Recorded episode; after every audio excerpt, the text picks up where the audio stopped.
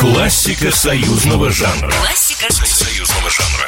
Привет вам, друзья мои. В студии Николай Крупатин. И без лишних предисловий я просто хочу включить фрагмент песни, историю которой многие сегодня услышат впервые. Позвони мне, позвони. Позвони мне, ради бога. Надеюсь, вы понимаете, что история этой песни началась не с песни, а с задания, которое режиссер Татьяна Лезнова дала своим студентам в Гиковцам. Они должны были снять несколько сцен по какому-нибудь неизвестному произведению. Так кто-то из студентов нашел опубликованную в одном из журналов повесть Анны Родионовой «Карнавал». Очень уж главная героиня напомнила мэтру советского кино ее собственное мытарство. И, дописав сценарий несколькими сценами из собственной жизни, она взялась за воплощение фильма о милой провинциалке, отважившейся на покорение столицы. Погружаться в особенности съемочного процесса не стану, а вот на истории появления главной песни внимание ваше заострю.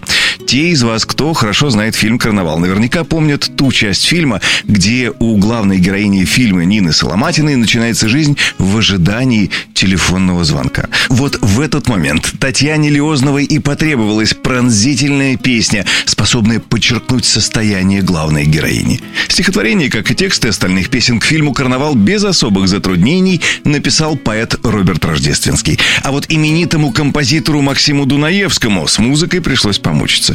Увы и ах, но по мнению перфекциониста Татьяны Лиозновой, ему никак не удавалось попасть в ее представление о прекрасном. Время от времени, ставя в пример Таривердиева, режиссер возмущалась, цитата, «примитивными мелодиями Дунаевского». В какой-то момент даже пронесся слух о вероятности замены композитора, но Роберт Рождественский отстоял Максима Дунаевского, что не облегчило муки творчества.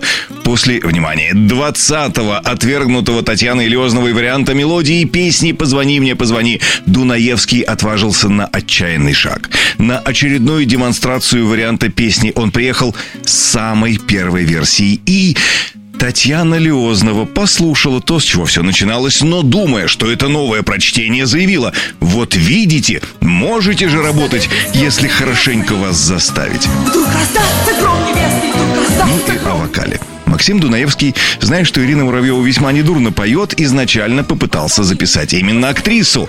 Но и тут перфекционизм режиссера включился по полной. Леознова заявила, что она хочет услышать в фильме исполнение не актерское, а профессиональное. Потому именно в фильме и прозвучал голос, уже имевший весьма успешный киноопыт Жанны Рождественской. Классика союзного жанра. Классика Союзного жанра. Программа произведена по заказу телерадиовещательной организации Союзного государства.